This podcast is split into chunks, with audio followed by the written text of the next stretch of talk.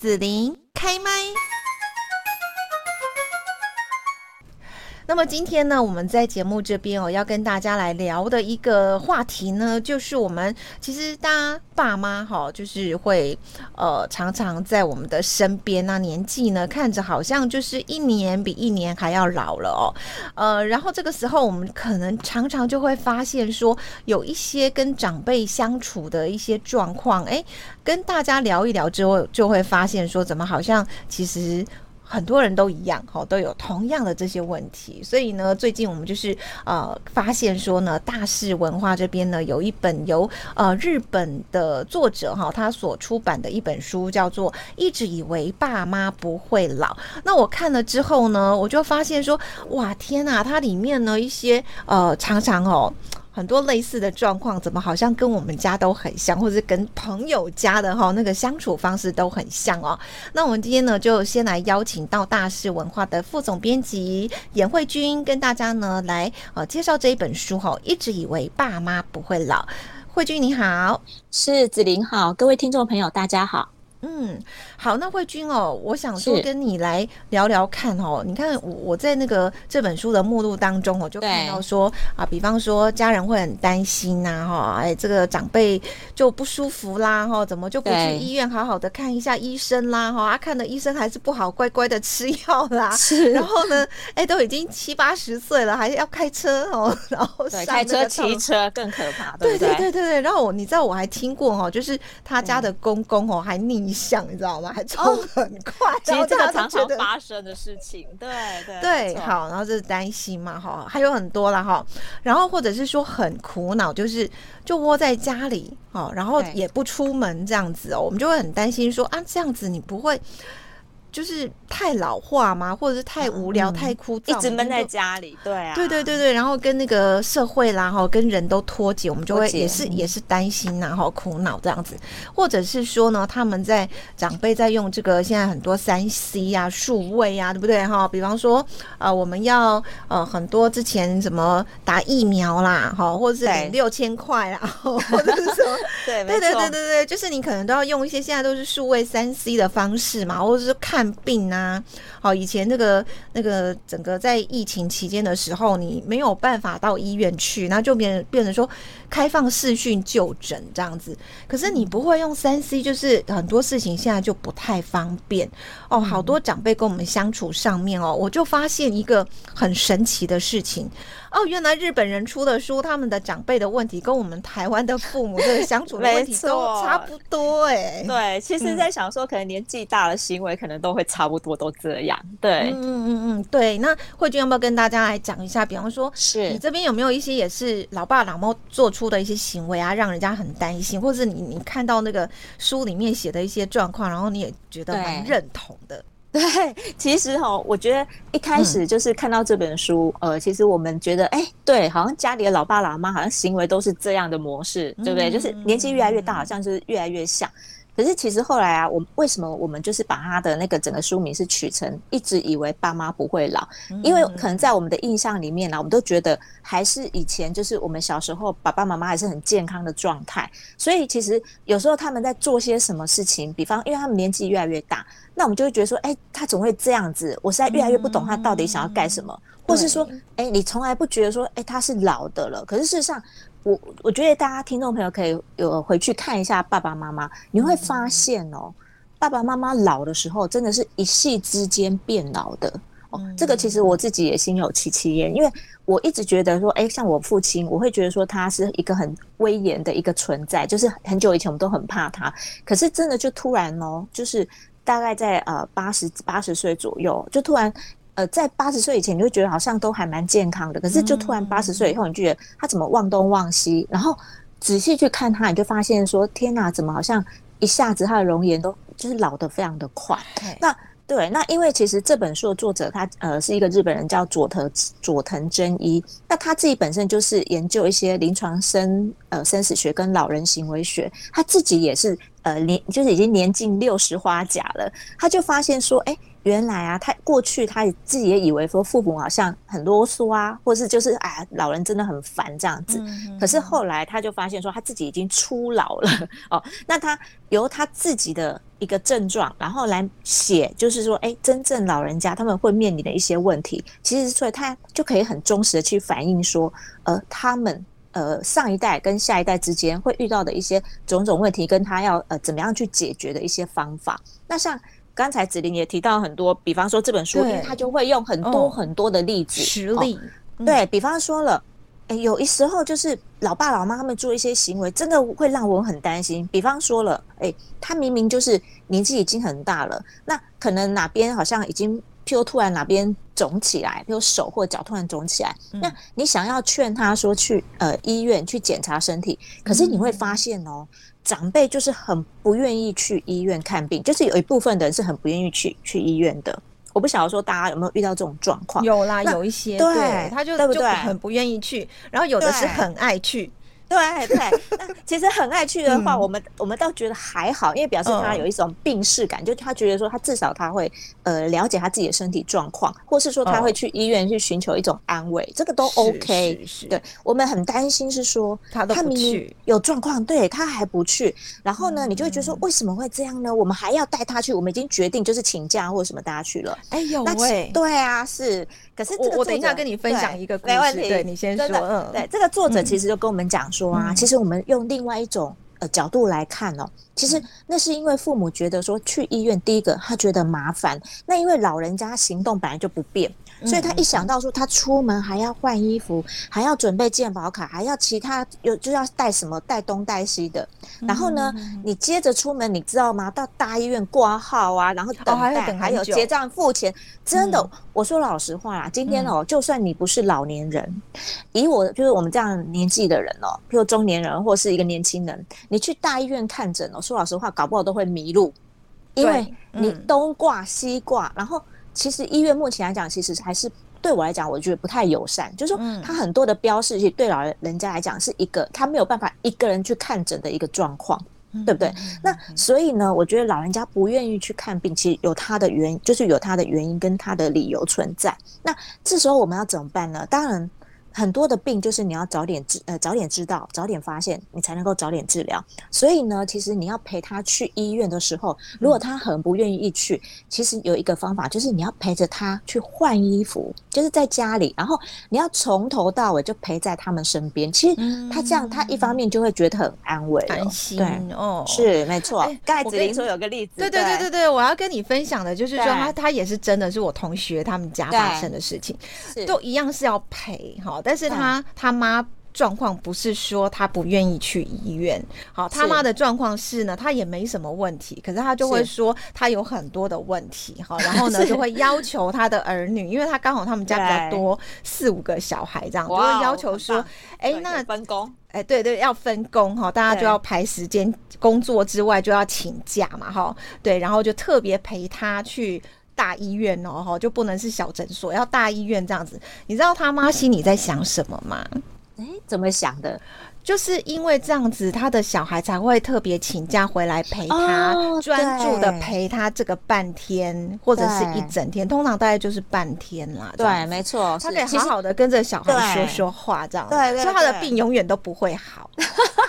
那那其实另外一种就是，我们去反向想一下啊，是不是就是子女陪伴父母的时间真的就是因为越来越少？嗯、那父母真的说老实话，他们成天就是在家里也孤单。说老实话是这样，嗯、因为其实他这本书，我觉得有一个他有一个观点，我觉得还蛮特别的哦。他就说了，其实我们陪伴。父母、老爸、老妈，有时候我们要用什么样的想法去陪伴他呢？就是要用你去照顾一个小孩子、小 baby 的那种心态。你去想一下哦，当一个年幼的小孩在家里，他是不是孤单？他就开始哭，就是开始闹啊什么的。可是呢，今天父母年纪越来越大，其实他的脑力跟智力是越来越退化的。所以其实他另外一方面，他来讲，他其实是有一点回到以前小孩子的那种状态。所以其实。我们如果说可以用就是陪伴小朋友的那种心情来反向来陪伴父母的话，其实或许你有很多状况，你就会有解答哦。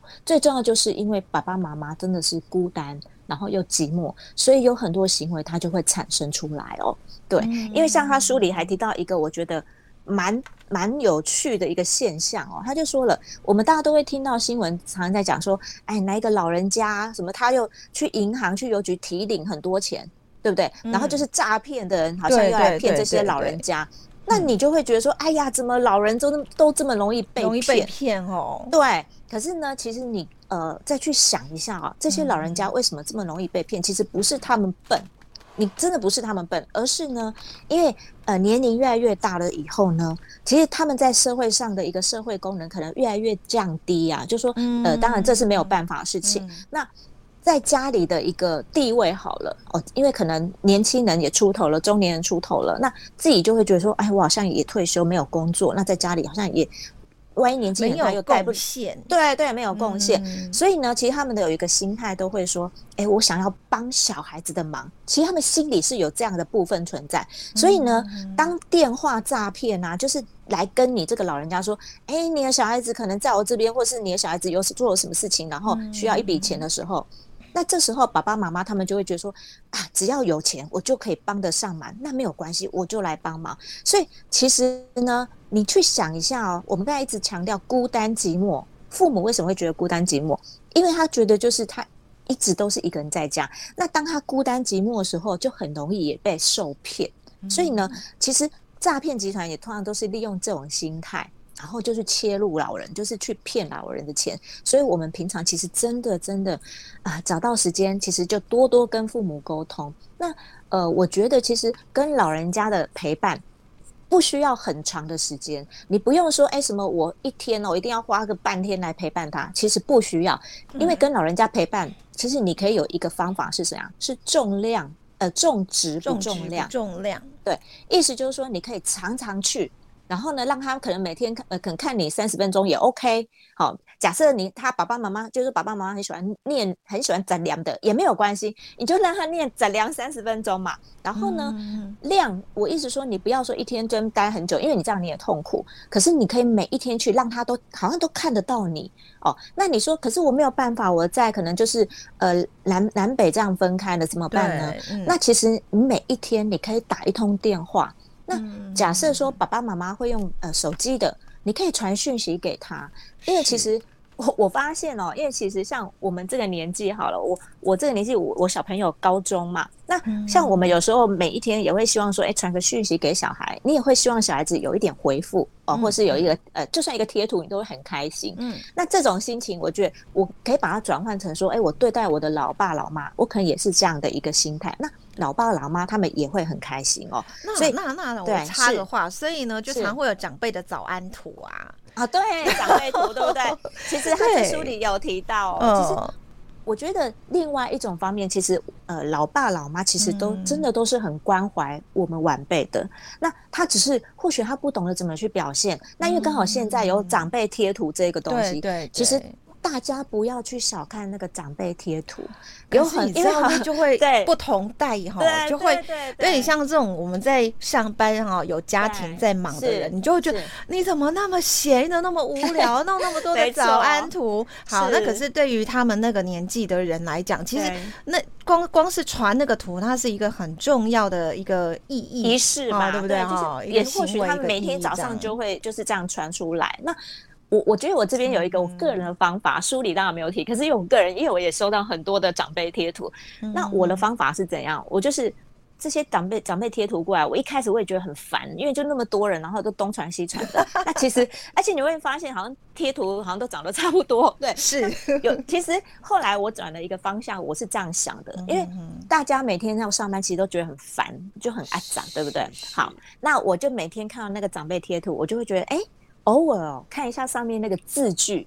哎、欸，我发现哎，还蛮有一些正向的力量，就还蛮可以鼓励我的哦。那因为其实不止呃老爸老妈，因为像我本身啊，我有一位年纪大概八十几，也八十岁的一个呃老作者了哦。那他也是每一天哦，他都会传老人贴图给我。那因为他是独居，他就一个人。其实我有时候会想说啊，呃，或许啊。他也是透过这个贴图来关怀我们。那我们另外一方面，我觉得收到之后啦，我啦，我自己的习惯是我还是会分享其他的长辈贴图给他，因为我那么多长辈贴图，所以我用分享的习惯快，对不对？那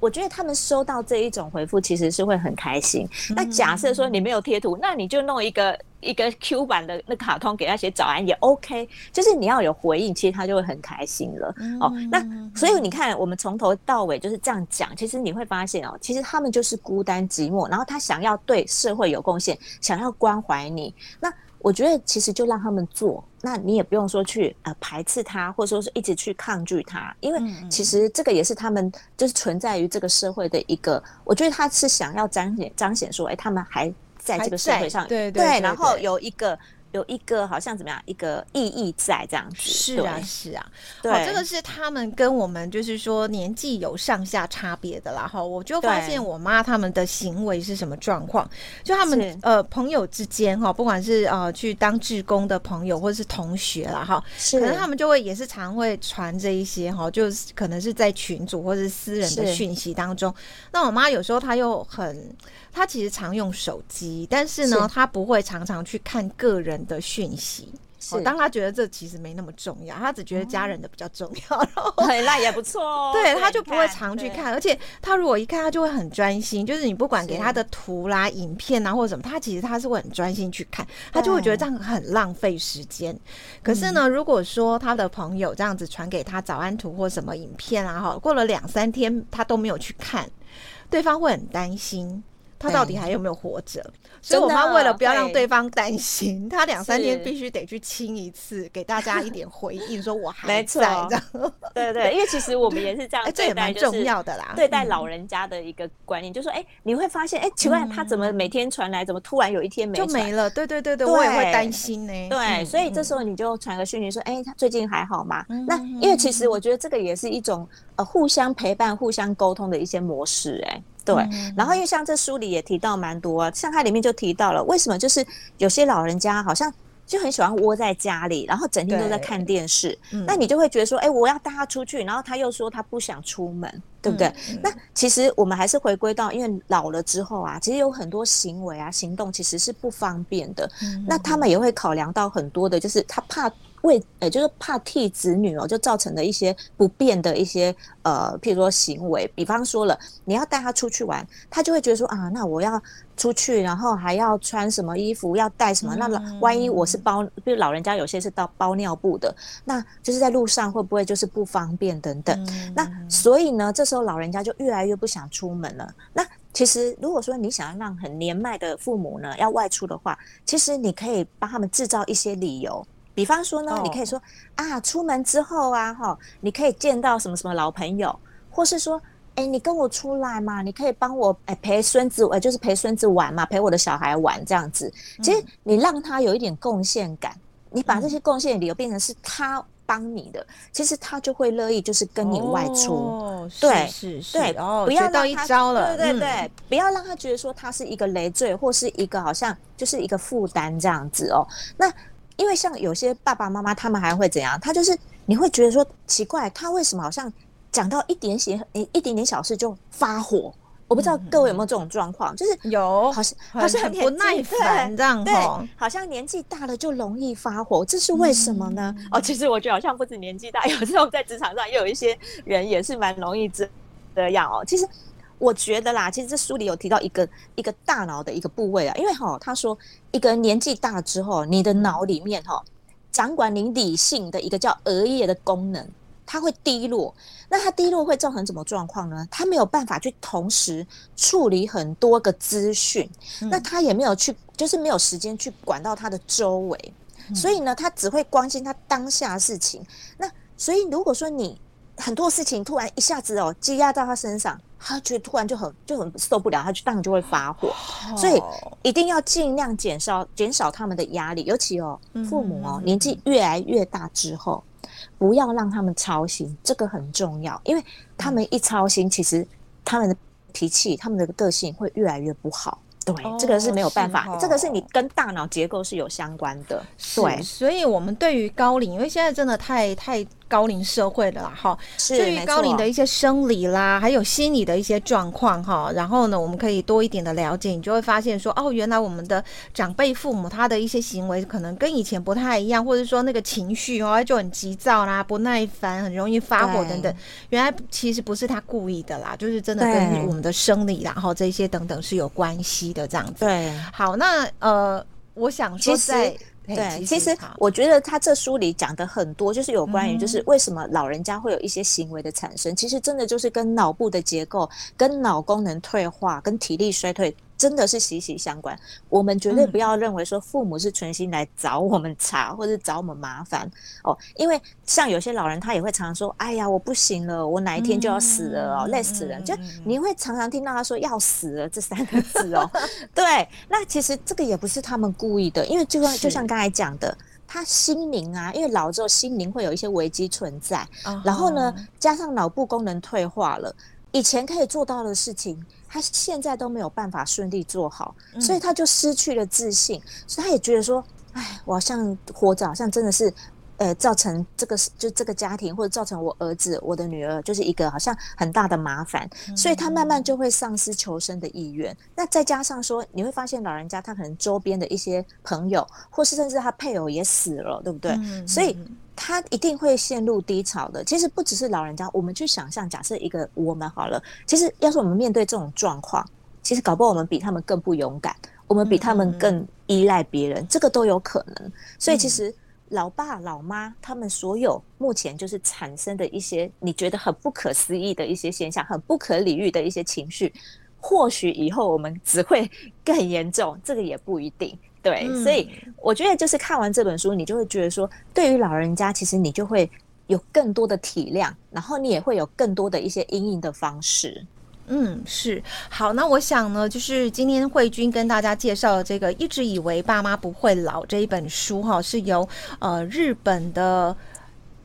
作者是。佐藤真一，真一哦，好好好好，佐藤真一，然后大家就会发现说，呃，很多日本的长辈的状况跟我们在呃相处哈，其实我们跟台湾的。都差不多哈，比方说他也提到，呃，可能吃饭完马上就拔了假牙出来，对，等等，让我们都是觉得是天哪，你怎么会这样哈？或者是说，呃，他可能会把疾病当成是一个很炫耀，大家在问候都是开始讲他的疾病，啊我们都会觉得 是 你们是没什么东西好讲了嘛？好，等等，很多这些我们都觉得很奇怪的行为哈，其实就可以从另外理解的角度去看的时候，我们就不会那么的。心情也很不好，很受到影响，或是觉得很烦躁这样子哈。对，好，那最后呢，慧君有没有要补充的？对，其实我觉得这整本书里面又有非常非常多的案例。嗯、那所谓的案例，其实就是所谓的情境跟故事。嗯、那每一个人，其实我们在生活周遭哦，不管你是面对老人家、你自己的父母，然后或是另外一半的父母，甚至是你不认识的邻居老人哦。所有的状况，其实在这本书里都可以看得到，包括说，哎，为什么老人家那么喜欢抢博爱座这个问题？啊、为什么老人家一上车就想要冲位置坐？其实他这个是有解释的。嗯、那我很喜欢书里的一句话，我在这边也想要跟听众朋友分享。呃，如果说啊，父母已经老到了，就是他记忆力已经退化到不行，甚至呢，因为在这现代，就是蛮多人都是有失智症的症状哦，那。就算啊，老人家或是你的爸爸妈妈丧失了记忆，可是你要记得哦，他们对于儿女的爱也永远不会改变的哦。嗯、所以父母啊，给你的那个关爱的回忆啊，其实会一直持续的，就是活在孩子的心里面。嗯，好的，今天呢，我们要非常谢谢慧君跟大家分享，一直以为爸妈不会老，好这本书哈，好，谢谢费慧君哦，谢谢子琳。谢谢你收听紫琳的节目，欢迎订阅关注紫琳开麦。紫琳也想听听你在听完这一集节目后有什么想法或感受，欢迎留言分享或前往紫琳的官网内职天生来逛一逛。我们下次见。